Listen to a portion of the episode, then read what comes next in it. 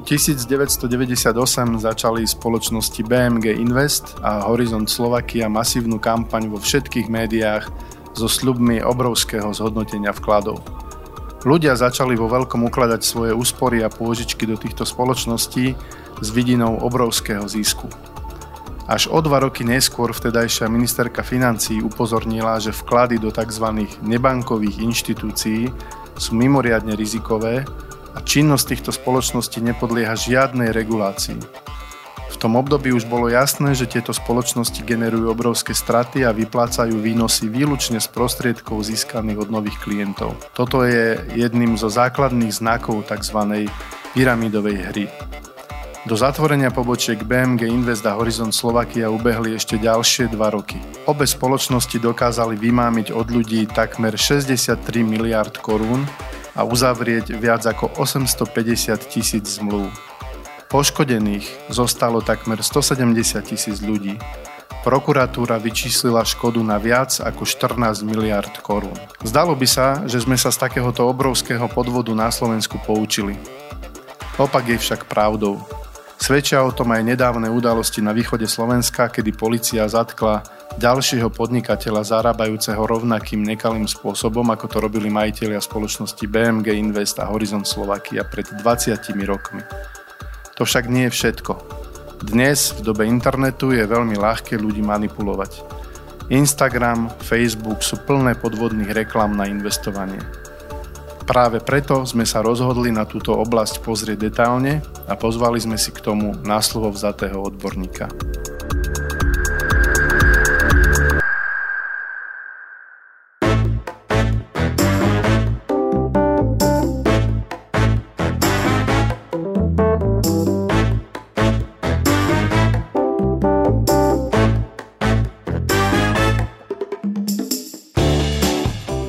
ProSite Academy prináša podcast Na rovinu o podnikaní.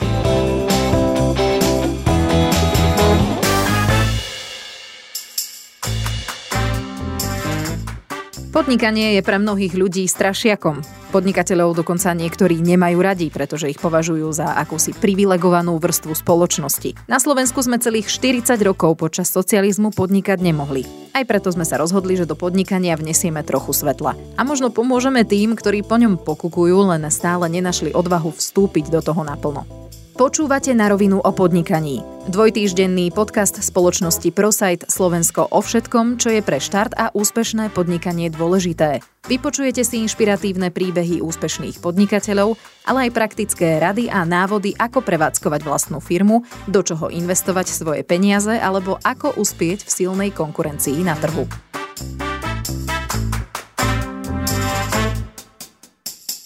Investíciám sa začal venovať už veľmi skoro, keď mal 14 rokov. Popri strednej škole pracoval ako brigádnik e, v UK, aby si zarobil peniaze na svoje prvé investovanie na burze. Po vysokej škole odišiel do Prahy, kde spolu s niekoľkými ďalšími ľuďmi založil klub investorov. Neskôr založil s Ondrejom Tomekom Kuber Fund, ktorý obchoduje algoritmické stratégie na burze. Okrem iných aktivít v oblasti investícií v rámci Impulse Capital spolu s Ondrom Tomekom vyhľadávajú zaujímavé technologické firmy v rámci Strednej Európy, ako napríklad Safetika, ShopTed, Audioteka. V júni tohto roka úspešne dokončili exit spoločnosti Kiwi.com. Vítam v našom štúdiu Bráňa Gordana, výkonného riaditeľa Kuber Capital. Vítaj, Braňo. Mhm, ďakujem za pozvanie. Som veľmi rád, že sa dnes môžeme na takúto vážnu tému rozprávať práve s tebou. Skús trošku priblížiť našim poslucháčom, ako si začínal, kde, ako si sa vlastne dostal do Prahy a odkiaľ pochádzaš. Jasne, tak pochádzam z Košíc eh, a do Prahy som sa dostal pred desiatimi rokmi, kedy som sem šiel študovať vysokú školu ekonomickú a presne ako si spomínal na začiatku, tak hneď na začiatku vysokej školy sme s ostatnými spolužiakmi založili klub investorov, pretože sme mali akoby vášeň a záujem e, investovať e, a zaujímať sa nielen o investovanie, ale aj o trading, čiže krátkodobejšie zhodnocovanie akoby prostriedkov. A začalo to tak, že sme si pozývali nejakých zaujímavých akoby hostí e, na prednášky, kde vždy bola nejaká keby téma a tu sme akoby rozoberali. Na začiatku to bolo skôr takej komornejšej atmosfére, kde sa nás stretávalo 5-10 akoby ľudí, vždycky bola nejaká téma a potom to dospelo až do štádia, kde e, sme začali organizovať investičné konferencie e, v rámci vysokej školy. Ja by som trošku na začiatku ešte zašiel do jednej veci. Ty dnes pracuješ pre Ondreja Tomeka. Pre ľudí, ktorí ho nepoznajú, je to jeden eh, z 30 najbohatších Čechov. Eh, je to určite zaujímavá spolupráca. Mňa by zaujímalo, ako sa vôbec dostal k takejto príležitosti, ako ste sa spoznali. Mm-hmm. Tak eh, ja som po vysokej škole, alebo počas vysokej škole pracoval v spoločnosti Best Buy Investments, kde on bol klientom tejto danej spoločnosti a mňa vždycky lákala práca na burze, investovanie, obchodovanie a tam sa zrodila myšlienka, e, že by sme spoločne e, založili firmu, ktorá by sa vyvíjala, ktorá by vyvíjala stratégie a následne obchodovala e, na burze. Takže tam sme sa spoznali s Ondrejom Tomkom. Čiže vlastne máte dnes veľa spoločných projektov. Čo je také, čo, na čo si najviac hrdý za seba počas tej doby, čo s ním spolupracuješ? Tak najdlhšie sa venujeme vývoju tých stratégií v rámci spoločnosti Cooper Capital. Tomu dávam akoby najviac času aktuálne s tým, že vnímam to, že je to dosť netradičná ako spoločnosť na tento akýby región, pretože spoločnosti, ktoré sa zaujímajú akoby s vývojom akoby dát a následne algoritmickým obchodovaním je tady ako šafranu.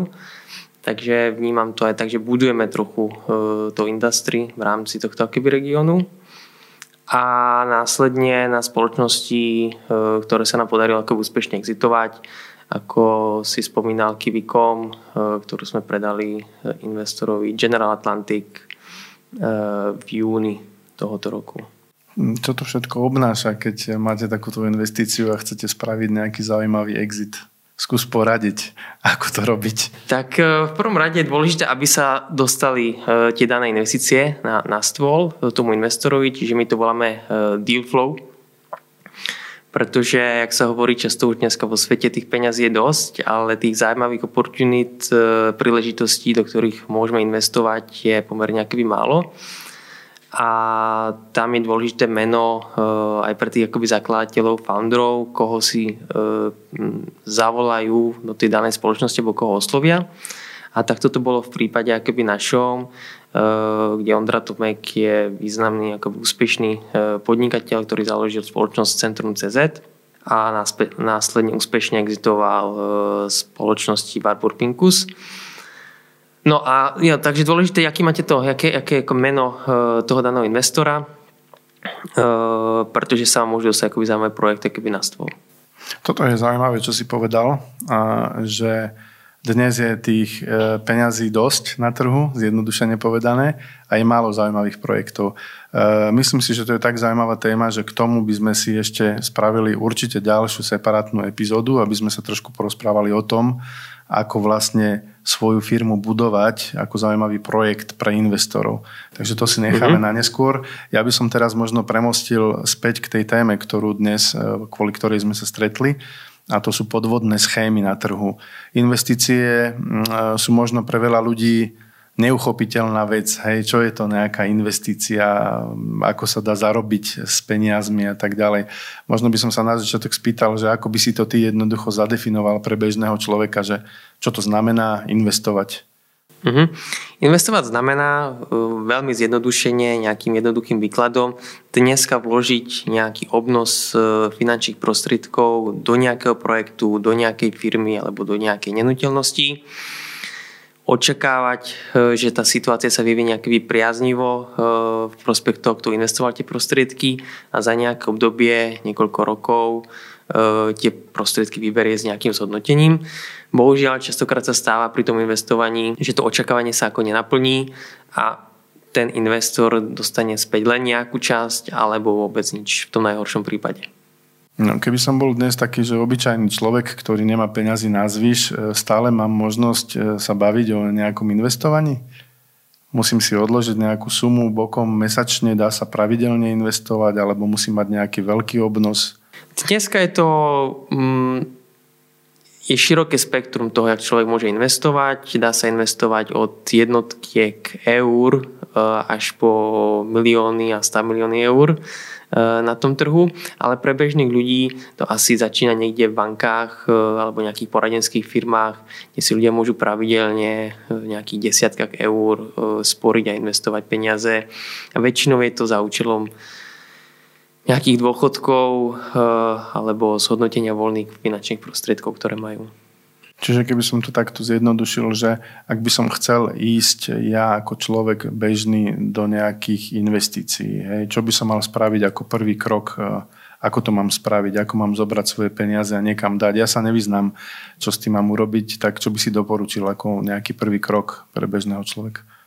Tak určite by som doporučil e, zistiť si v prvom rade nejaké informácie. Ono sa na Slovensku, ale celkovo ako vo svete hovorí, že dôležitá je nejaká finančná gramotnosť.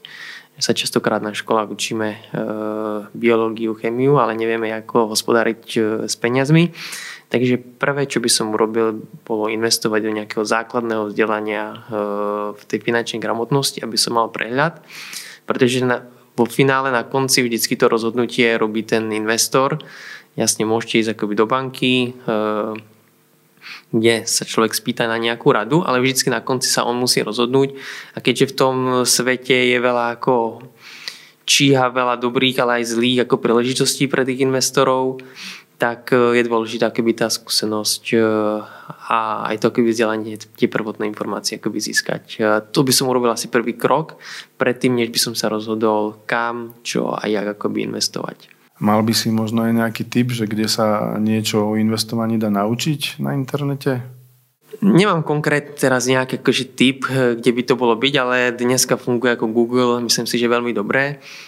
Takže doporučil by som ľuďom googliť alebo kúpiť si nejaké mm, základné knihy o investovaní, e, ktorým môžu dať nejaký prehľad. Ja si myslím, že stojí to za to, pretože ľudia častokrát chodia do práce, trávia tam 8-10 hodín keby denne, aby e, si niečo nechali bokom a potom, keď je ťažko zarobené peniaze, chcú niekam investovať, tak si myslím, že stojí za to niekoľko hodín e, dať do toho čas, e, nie sa len spolahnúť na niekoho a len tak ako to trafiť, že snáď to vyjde. E, my teda do poznámok pod týmto podcastom dáme nejaké linky na zaujímavé vzdelávacie možnosti na internete pre našich poslucháčov.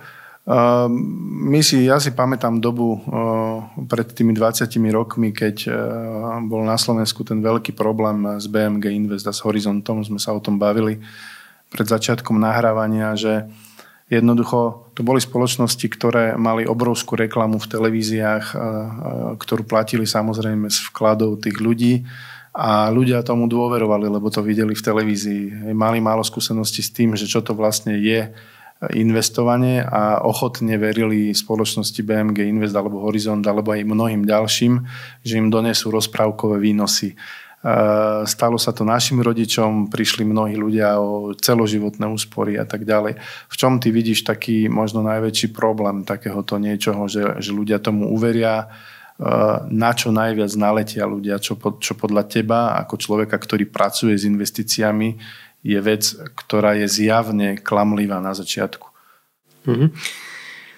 Tak to nie je úplne ako jednoduchá odpoveď na to, ale uh, len trošku by som to opravil. Je to nevždy ako jednoduché to odhaliť, ten daný akoby podvod a obzvlášť akoby pre bežných ľudí uh, existujú nejaké akoby základné akoby parametre, na základe čoho sa dá ako objav, to objaviť, ale nikdy si človek ako nemôže byť na 100% istý. Je tam ako veľmi predpoklad, pretože tí, ktorí robia tie dané podvody, to robia keby rafinovanie a vychytralo.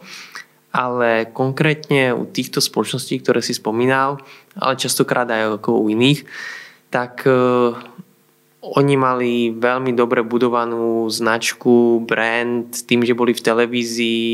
Častokrát uh, v tých akoby reklamách pôsobili známe osobnosti, takže predávali to akoby známe tváre a to vytvára takú tú E, dôveryhodnosť v očiach tých akoby ľudí a vravia si, OK, tak keď sú tam akoby známe tváre, keď je to v televízii, e, keď je to všade okolo mňa, tak to asi dáva ako zmysel a plus to pôsobí ako taká lavina, že OK, tak keď investujú moji akoby známi, tak e, aj ja chcem ako byť súčasťou toho a nechcem prísť o tie zaujímavé akoby výnosy. Takže na druhej strane ponúkajú veľmi zaujímavé výnosy a tá značka je veľmi ako dôveryhodná pre tých ľudí. Možno by som sa spýtal na to, že tie výnosy sú veľakrát na úrovni, ktoré absolútne nesúvisia s trhom. Vedel by si to možno nejak vysvetliť, že ako sa v tom vlastne zorientovať, lebo čo je vlastne už číslo, pri ktorom by som si mal dávať dnes pozor, hej? Je to, ja neviem, 10% ročne už podvodný výnos, alebo ako, ako sa mám na to pozerať? Takto, v dnešnom svete, čo som mal možnosť vidieť, aspoň v rámci tohto regiónu, tak jedna vec je akéby číslo, k tomu sa dostanem akéby neskôr, ale prvá vec, ktorú som si všimol aj častokrát schémou týchto podvodníkov, tak je to garancia nejakého výnosu. V dnešnej dobe málo kto garantuje nejaký výnos maximálne na nejakom terminovanom účte ako v banke, ale dneska pri nízkych úrokových sadzbách Európskej centrálnej banky sa to pohybuje v desatinkách percent. Takže ktokoľvek dneska keby garantuje nejaký akoby výnos, tak je to prvá akoby podozrivá akoby vec. A čo sa týka akoby výnosov, tak ono sa to mení od doby a situácie. E, v tých 90. rokoch, keď e, BMG Invest a ďalšie spoločnosti pôsobili na Slovensku, tak bola pomerne vysoká ako inflácia, takže k tomu prispôsobili aj tie e, výnosy. Myslím si, keď som bol ešte ako malý, tak si to pamätám, že bolo to niekde nejakých 20 až po možno 50% e, ročne. Dneska tie výnosy si myslím, že sa môžu pohybovať v nižších e, číslach, ale ako náhle tu bude nejaké číslo okolo 2-3% mesačne, čiže nejakých 20-30% ročne, veľmi by som ako spozornil. Neznamená to, že to bude nejaká podvodná schéma, ale určite by som spozornil ako investor, o čo sa jedná, za akých podmienok, aké to je riziko, kto za tým stojí a tak ďalej. Čiže toto som možno teraz si naznačil také základné otázky. Hej, vidím e, pre mňa rozprávkový výnos, zoberiem si pôžičku na môj dom alebo zoberiem všetky svoje úspory a idem to niekde vraziť. To je pravdepodobne prvá chyba, ktorú robím, hej? Určite, no to je ako najväčšia chyba, pretože v rámci toho investovania, ako som spomínal na začiatku tej finančnej gramotnosti, jedným, jedným z základov patrí finančná diversifikácia e, portfólia, takže nie je všetko dobré mať v jednom košíku, ale nejak si to rozpostrieť e, a rozdeliť tie dané investície, takže niečo mám zainvestované príklad v realitách, niečo v akciách alebo v nejakých iných investičných akoby produktoch. Dobre, ja by som ťa možno teraz trošku zastavil, čiže bavíme sa o tom, že prvý taký Eh, várovný prst je výška výnosu. Bavili sme sa o tom, že keď už je niekde 20-30% výnos ročne slubovaný, tak už si treba na to trošku posvietiť a pozrieť sa, že čo je za tým. Eh, to je taká prvá vec. Druhá vec je, že nemôžem zobrať všetky svoje peniaze a dať ich do jedného košíka, ako hovoríš.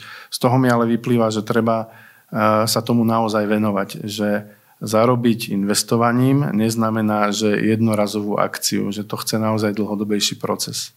Určite presne tak, to je, mm, dám zjednodušený príklad, pokiaľ niekto si chce niečo vypestovať na záhradke, tak sa tomu musí venovať e, pravidelne a sústavne. Nie je to tak, že zasadí jabloň a zajtra bude mať jablka keby na strome. Tie ďalšie znaky tých podvodných schém je neregulácia daných subjektov. Častokrát to ponúkajú subjekty, e, nejaké služby alebo investičné produkty, ktoré nie sú akoby regulované. Takže to nie sú akoby banky alebo nejakí obchodníci s cennými papiermi, ale sú to proste nejaké SROčky, akciovky a častokrát sa ešte stáva, že tie spoločnosti sú mimo e, daný región, e, kde sú tí investori. Takže povedzme, keď je to na Slovensku, tak e, častokrát tie investičné firmy môžu byť niekde z Karibiku e, alebo zo zahraničia, kde je ťažké akoby dopátrať, e, čo je reálne a čo nie.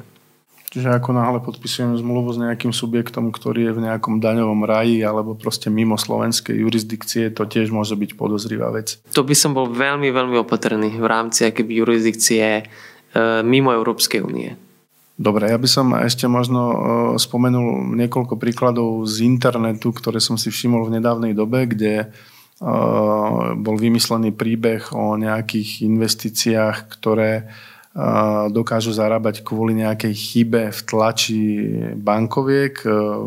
Neviem ďalej rozoberať detaily tohto produktu, ale princíp bol ten, že okamžite to treba riešiť, lebo už mám len 7 voľných miest a daj mi teraz 250 eur na účet a ja ti budem denne posielať 4000 výnosov a podobne. Hej.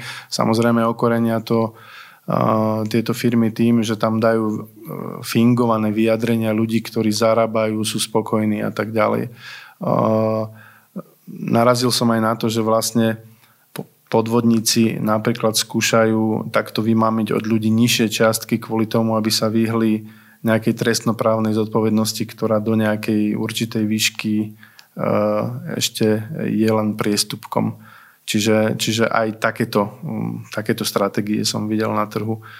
Jedna z takých stratégií, o ktorých, e, ktorým, na ktoré ľudia dokážu, na, dokážu naletieť, sú napríklad obchodovania e, robotmi. Hej. Je to taká téma, ktorej málo kto rozumie a ak vám niekto tvrdí, že ja mám nejakého skvelého robota, ktorý na základe nejakých algoritmov vie tak obchodovať, že vám doručí obrovské výnosy, tak e, tomu ľudia dokážu uveriť. E, ty s tým pracuješ, e, v Kuber Fande vlastne máte algoritmické obchodovanie. Skúsiš trošku vysvetliť, čo je za tým, ako to vlastne v praxi funguje a vysvetliť celý ten proces algoritmického obchodovania? Skúsim veľmi, pokúsim sa jednoducho to vysvetliť, aj keď je to problematika pomerne akoby náročnejšia. My v zásade spracovávame data, môže to byť akýkoľvek typ dát, burzové data alebo nejaké alternatívne data. V týchto datách hľadáme nejaké opakujúce sa keby javy, ktoré pre nás môžu priniesť profitabilné akéby obchody. Je to keby hra so štatistikou, e, s datami e, a zase nejakým akoby pomerne hlbokým akoby vývojom v tých akoby datách. My sa tomu venujeme e, interne, takže tie dané stratégie, algoritmy, ktoré si vyvíjame, tak interne si ich aj obchodujeme sami ale daný akýby produkt e, neponúkame akýby klientom a častokrát u tých algoritmických akýby stratégií tým, že tie obchody prebiehajú veľmi akoby frekvenčne alebo pomerne akoby často, tak e, je to limitované na objem kapitálu, ktorý sa tam dá obchodovať. Takže väčšina firiem, nehovorím všetky, ale väčšina firiem, ktoré sa venujú algoritmickému obchodovaniu a robia to fakt seriózne, tak e, si to obchodujú same pre svoje interné keby potreby a neponúkajú daný systém alebo dané stratégie externým klientom a už vôbec nie retailu. Pokiaľ áno, pokiaľ sú algoritmické firmy alebo fondy, ktoré nerobia nejakú úplne rýchlu frekvenciu a ponúkajú dané stratégie aj nejakým investorom, tak väčšinou sú to inštitucionálni investori, akoby hedžové fondy, um, inštitúcie, ktoré sú schopné tam naliať väčší objem peňazí, a spadajú pod istý druh regulácie, pretože v týchto obchodoch e, dochádza k nákupu, tak k predaju alebo šortovaním krátkej pozícii e, zjednodušene. A tieto obchody sú veľmi regulované pre retailových e, hráčov alebo retailových klientov.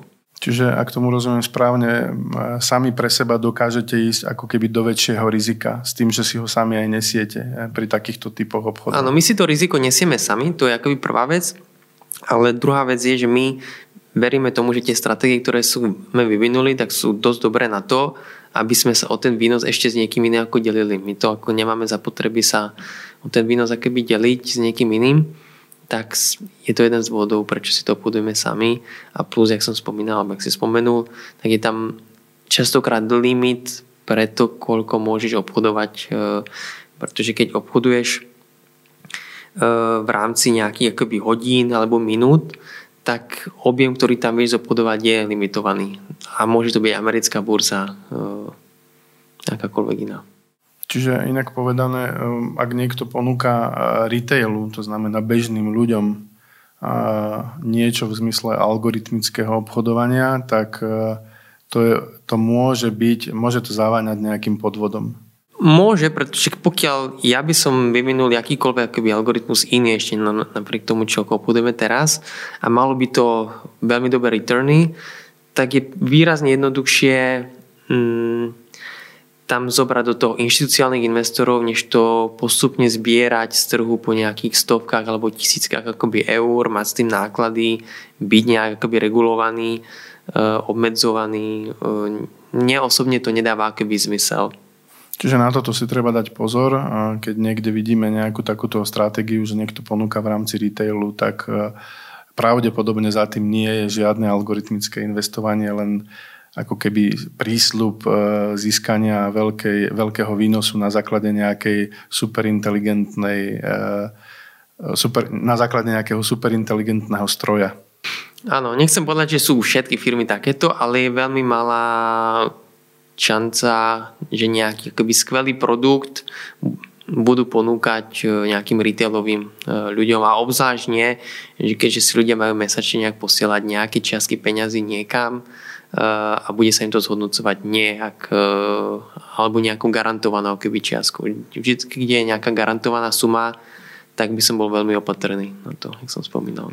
Predstav si, že eh, by sa ti stalo, alebo nejakým, teda nie tebe pravdepodobne, keďže sa vyznáš do investovania, ale že by sa stalo niekomu z tvojich známych, že by už spravil chybný krok a dal peniaze do nejakej pochybnej firmy. Eh, máš nejakú radu pre takých ľudí, čo sa v takom prípade dá robiť?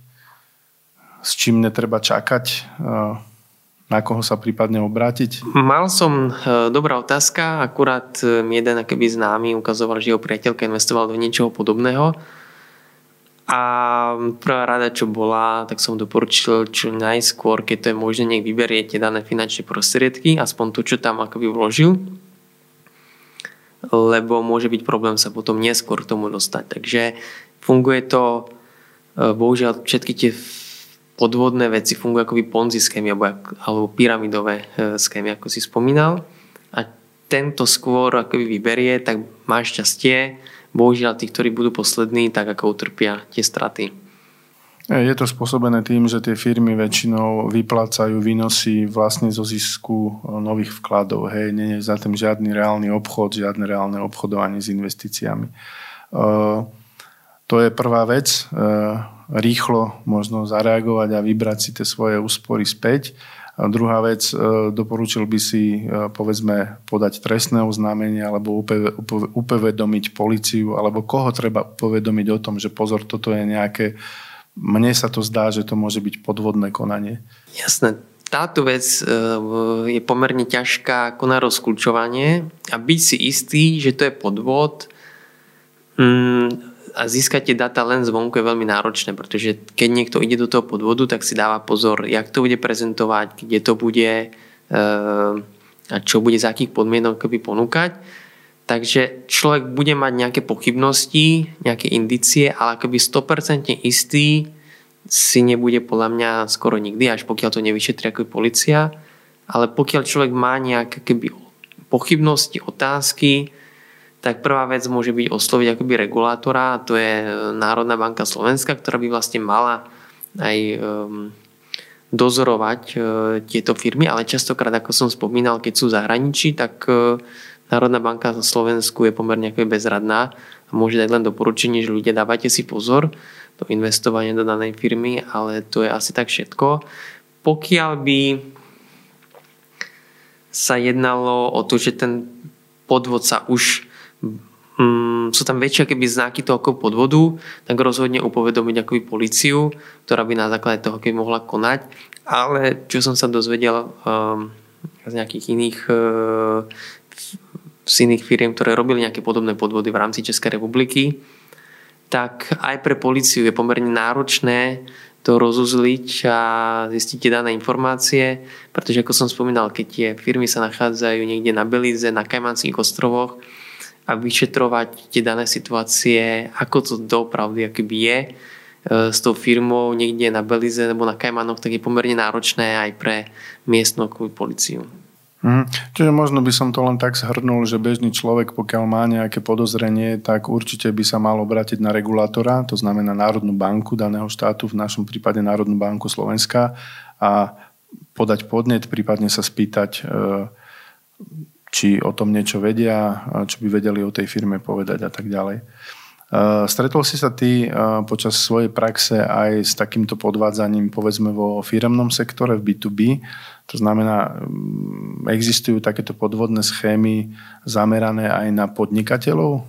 Stretol som sa s jedným prípadom, kde a to je častý prípad toho, kde je firma aj regulovaná dokonca, je to nejaký fond regulovaný v rámci akoby EU, ale tie data výsledky, ktoré boli nám prezentované, tak boli akoby falošné. To je taký ten ako jeden z najjednoduchších e, prípadov, ako, ako to môže byť. Takže áno, stretol som sa s tým, že aj nás e, sa snažili takto oklamať, kde nám prezentovali nejaké iné výsledky, boli to nejaké sfalšované akéby reporty a to častokrát môže byť uh, prípad aj u týchto retailových investícií. A pre nás je pomerne keby náročné to rozuzliť a zistiť, či to fakt tak je alebo nie.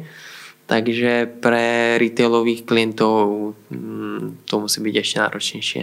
Ale tieto základné veci, o ktorých sme sa bavili na začiatku tohto rozhovoru, tak dávajú nejaký znak toho, či to dáva zmysel alebo nie. Čiže vy v prípade, že vám niekto klame, e, povedzme v tom, že falšuje, akým spôsobom má výkonný biznis a tak ďalej, tak máte nejaké nástroje, ako si to viete overiť, hej?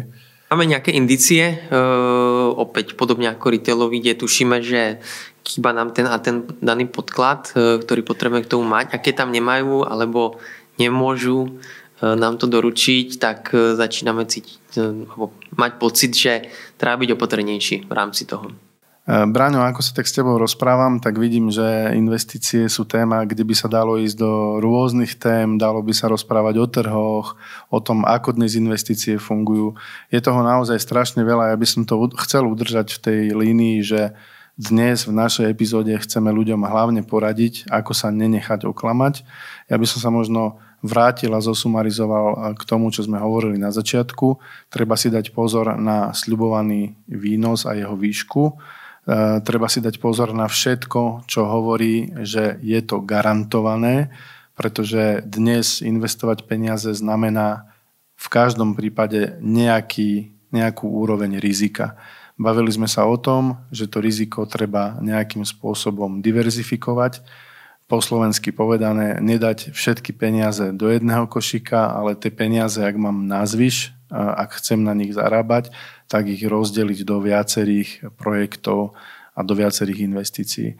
Ideálne pri každej jednej príležitosti čo najviac o tom rozmýšľať. Takže ak niekto na internete tvrdí, že teraz tu mám úžasný produkt postavený na nejakej úžasnej veci, nikto o tom doteraz nepočul a keď sa nezapojíš do jednej hodiny, tak to nebudeš mať, tak toto je veľký znak toho, že môže ísť o podvod. Takže nemusíme asi veľa radiť posluchačom, stačí povedať jednu vec, trpezlivosť, trpezlivosť a premyslieť si, keď vyťahujem z vrecka tie peniaze, kde ich dávam.